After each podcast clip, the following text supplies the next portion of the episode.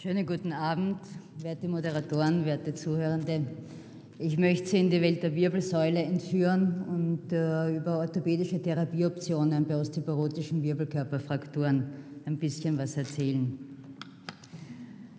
Sie haben schon ein paar Fakten gehört über die Osteoporose.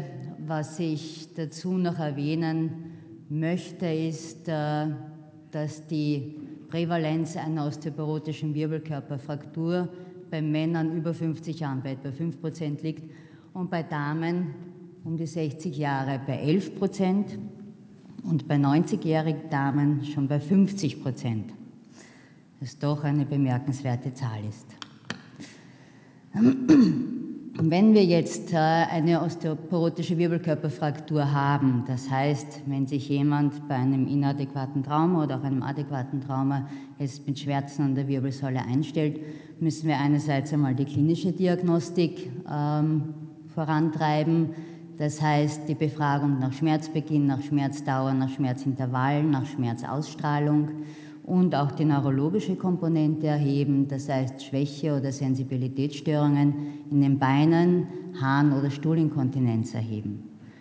Dann kommt die klinische Untersuchung mit der Inspektion und Palpation, Schonhaltung und eingeschränkte Beweglichkeit werden erhoben, Klopf- und Federungsschmerz, Muskelhartspann, neurologische Untersuchung an den oberen und unteren Extremitäten, Muskelschwäche, Sensibilitätsstörungen sollen wieder erhoben werden. Und ganz wichtig ist in diesem Zusammenhang auch der lokale Druckschmerz, und zwar der Druckschmerz über den Dornfortsätzen im Vergleich zu den darüber und darunter liegenden Dornfortsätzen.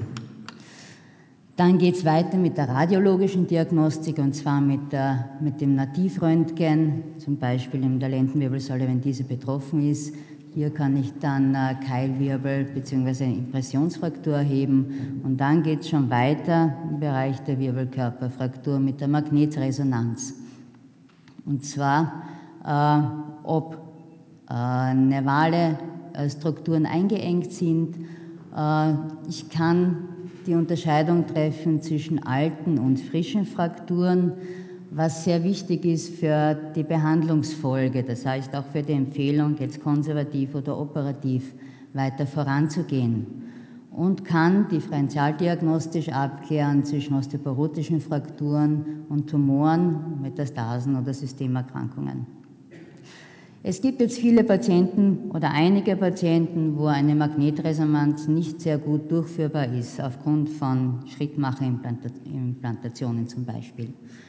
In diesen Fällen muss ich eine ganz sorgfältige äh, klinische Untersuchung machen, auch hier wieder isolierter Druckschmerz über den betroffenen Lendenwirbelkörper oder Wirbelkörper und einem negativen Druckschmerz in den angrenzenden Wirbelkörpern und eine Computertomographie. Was ich erheben muss, ist eine, äh, die Intaktheit der Hinterkante bei den Wirbelkörpern, um die weitere Therapie dann abwägen zu können. Jetzt äh, besteht die Therapieoption der konservativen Therapie. Was habe ich da zur Verfügung? Ich habe die Schmerztherapie, zumeist orale Schmerztherapie. Ich habe die Möglichkeit einer Miederversorgung. Wenn wirklich eine Fraktur besteht mit einer massiven Schmerzhaftigkeit, ist es notwendig, die Stabilität dem Patienten wiederzugeben. Das heißt, ich habe nicht äh, jetzt ein Mahnmieder oder ein sehr weiches Mieder als Option, sondern muss die Stabilität wiederherstellen in diesen Fällen. Und das eben zumeist mit einem Rahmenmieder. Wichtig ist auch in weiterer Folge dann die Physiotherapie. Wir alle wissen auch schon bei der Prävention, dass die körperliche Betätigung bei der Osteoporose einen wichtigen Stellenwert hat. Aber eine knöcherne Heilung einer osteoporotischen Fraktur kann bis zu drei Monate, manchmal auch länger dauern, wenn es zu Refrakturen kommt bei Aufnahme der Belastung.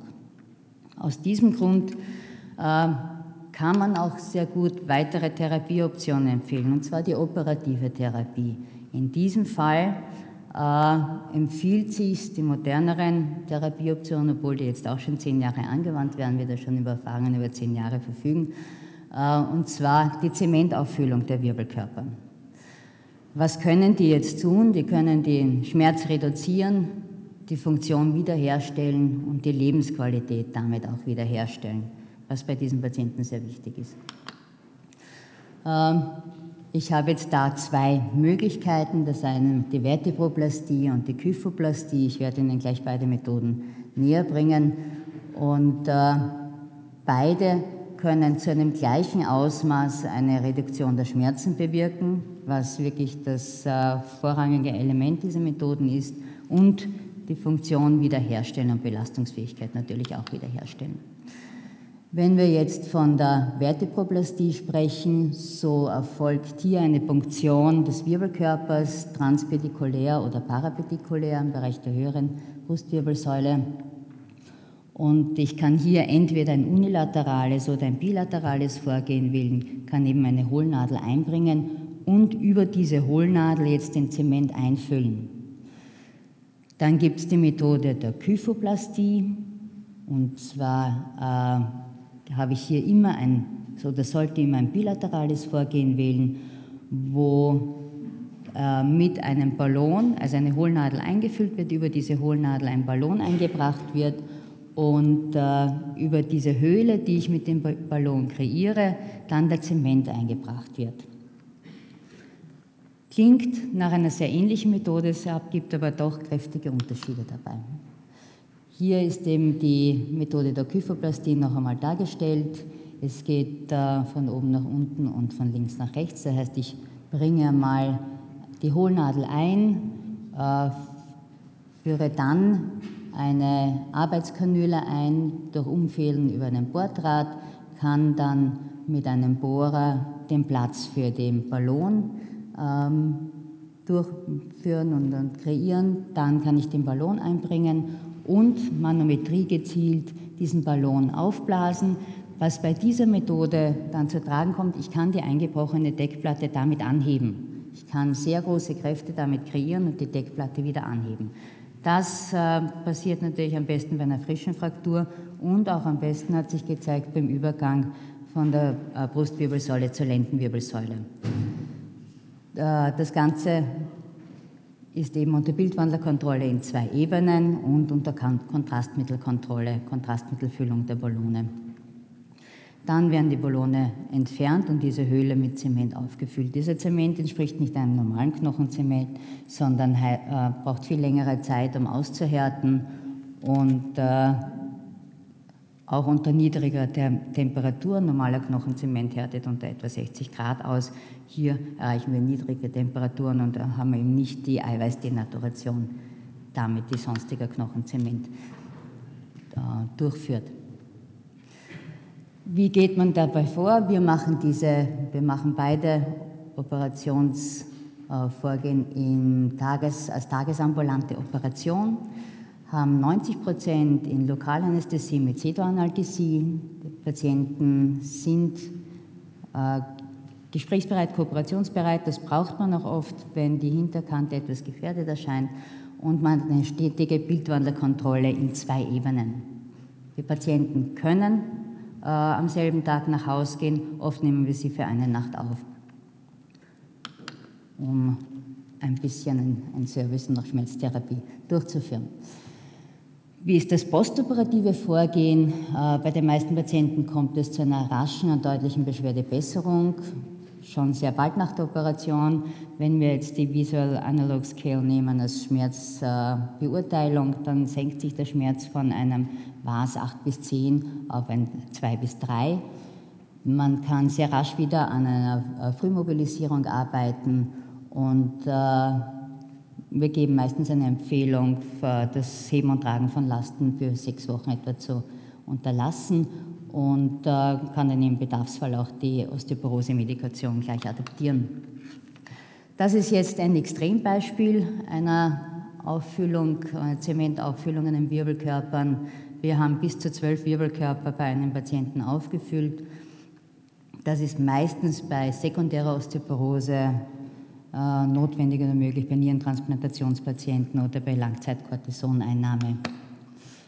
Jetzt Vorteile und Nachteile nochmal gegenübergestellt. Äh, man hat bei der Kyphoplastie bei höheren Kosten und höherer, längerer Operationszeit die Möglichkeit, die Kyphose zu reduzieren. Das hat man bei der Vertebroplastie nur eingeschränkt, nur durch die Lagerung bedingt, hat bei der Vertebroplastie auch einen höheren Druck beim Einbringen des Zementes, wenn man die ja in die Trapezie hineinbringen muss und hat dafür aber auch ein höheres Risiko des Zementaustrittes. Was für sonstige Komplikationen habe ich? Der Zementaustritt ist sicher die gefürchtetste. Auch das äh, äh, Auftreten von Lungenproblemen durch jetzt äh, äh, Monomeraffektion der Lunge durch den Zement. Es gibt auch Todesfälle in diesem Bereich, die beschrieben wurden in der Literatur. Was sonst noch vorkommen kann, das sehen Sie hier am unteren Bild, leider nur sehr undeutlich, dass die, das Hinterkantenfragment oder die Hinterkante der Osteoporose in den Spinalkanal durch den Zement vorgedrückt werden kann. Deswegen sollte man vorher immer sich vergewissern, dass es zu keinem, äh, dass die Hinterkante intakt ist und dass der Wirbelkörper insgesamt intakt ist in seiner kortikalen Zirkumferenz. Was man vermeiden möchte mit dieser minimalinvasiven Methode sind Operationen von dieser Größe. Das ist schon eine maximalinvasive Methode bei einer osteoporotischen Wirbelkörperfraktur und einem konsekutiven Querschnitt. Das ist eine Patientin mit einer Wirbelkörperfraktur auf L3, wo ein kombiniert dorsoventrales Vorgehen gewählt werden musste, um die Stabilität wiederherzustellen. Glücklicherweise hat sich der Querschnitt bei dieser Patientin zurückgebildet. Äh, warum nehme ich jetzt diese Methoden in Kauf? Ich äh, möchte eben die Stabilität der Wirbelsäule wiederherstellen, möchte das ungünstige, die ungünstige Ausgangslage äh, des sagittalen Profils verbessern bei einem osteoporotischen Wirbelkörpereinbruch und bei mehreren osteoporotischen Wirbelkörpereinbrüchen kommt es zur Verlagerung des Schwerpunktes und der Tragelinie der Wirbelsäule nach vorne und damit habe ich eine wesentlich ungünstigere Ausgangsposition äh, für das Wiederauftreten von Frakturen, dadurch, dass eben die Wirbelkörper ventral höhere Kräfte aushalten müssen. Jetzt noch zu dem Risiko, über das wir mit den Patienten sprechen müssen, von einer Extravasation von Zement. Es gibt ein recht großes Risiko von einer Ausbreitung des Zementes extravertebral, das heißt Abfluss über die Venen. Es gibt bei reiner Vertebroplastie ein recht ein doch beträchtliches Risiko von einem epiduralen Zementaustritt, der nicht immer symptomatisch sein muss, aber symptomatisch sein kann, und eben die Möglichkeit des venösen Abflusses, der meistens asymptomatisch ist und äh, keinen Krankheitswert hat. Hier noch auch ein kurz einen äh, Literaturbericht über das Risiko des Abflusses bei Vertebroplastie und Kyphoplastie. Und eben die Möglichkeit, was macht jetzt dieser Zement, wenn er langzeitmäßig im Wirbelkörper äh, besteht? Hat das jetzt einen Langzeiteffekt? Was wir bis jetzt wissen, die Methode wird zehn Jahre angewandt in etwa, äh, dass es eben aus der Literatur Berichte gibt von Patienten, die bis zu 16 Jahre schon ihre Vertebroplastie hinter sich haben und die keinen weiteren Effekt dort erlitten haben. Das heißt, keine großen Komplikationen, der Wirbelkörper ist nicht zerbröselt, es hat nicht automatisch Nekrosen gegeben. Das sind Dinge, die wir unseren Patienten erzählen können. Das heißt, zusammenfassend ist jetzt das primäre Ziel der Behandlung von osteoporotischen Wirbelkörperfrakturen die Reduktion des Schmerzes, das Wiederherstellen der Funktion und die Verbesserung der Lebensqualität. Äh, ein konservativer Therapieversuch ist sinnvoll, aber bei unzureichender Schmerzreduktion ist eine operative Versorgung zu empfehlen mit guten Ergebnissen, einem minimalen Aufwand und einem kalkulierbaren Risiko. Ich danke Ihnen für Ihre Aufmerksamkeit und freue mich auf die Fragen.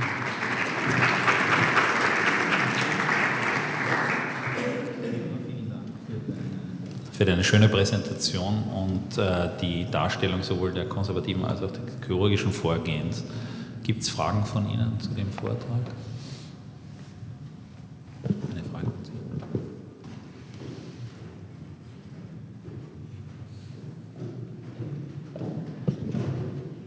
Wie viel Zeit gibt es, äh, um von einem konservativen Vorgehen auf ein äh, operatives Vorgehen umzuschwenken? Man kann natürlich gewisse Richtlinien setzen. Ja. Äh, es sollte aber trotzdem die Entscheidung immer individuell mit dem Patienten getroffen werden. Man sollte dem Patienten beide Therapieoptionen aufzeigen. Oft ist ein Therapieversuch mit einem Mieder sehr sinnvoll. Sehr häufig sagen die Patienten dann aber, wenn sie merken, dass die Schmerzen trotzdem vorhanden sind und sich nur sehr zögerlich etwas bessert, äh, das ist meistens nach zwei, drei Wochen so. Jetzt möchte ich aber wirklich eine schnelle Lösung dieser Geschichte haben und einen, äh, ein schnelles Nachlassen der Schmerzen. Äh, was sonst noch eben zu bemerken ist, dass eine Kyphoplastie nur bis zu einem gewissen Grad äh, das Abheilen sinnvoll ist, das heißt nur bis zu dem Ausmaß, wo man die Deckplatte anheben kann. Und das ist oft eben bis zu sechs Wochen. Die Beurteilung des Ganzen erfolgt aber mit der Magnetresonanz. Das heißt, auf die zwei gewichteten und Stiersequenzen die Beurteilung, ob noch ein Ödem da ist, weil dann kann die Fraktur als frisch und noch rezent und noch aufrecht beurteilt werden. Wenn es dann schon gegen eine Sklerose geht, dann sagt man, okay, bleiben wir weiter konservativ und machen wir Schmerztherapie. Noch weitere Fragen? Gut, wenn das nicht der Fall ist, vielen Dank, Petra.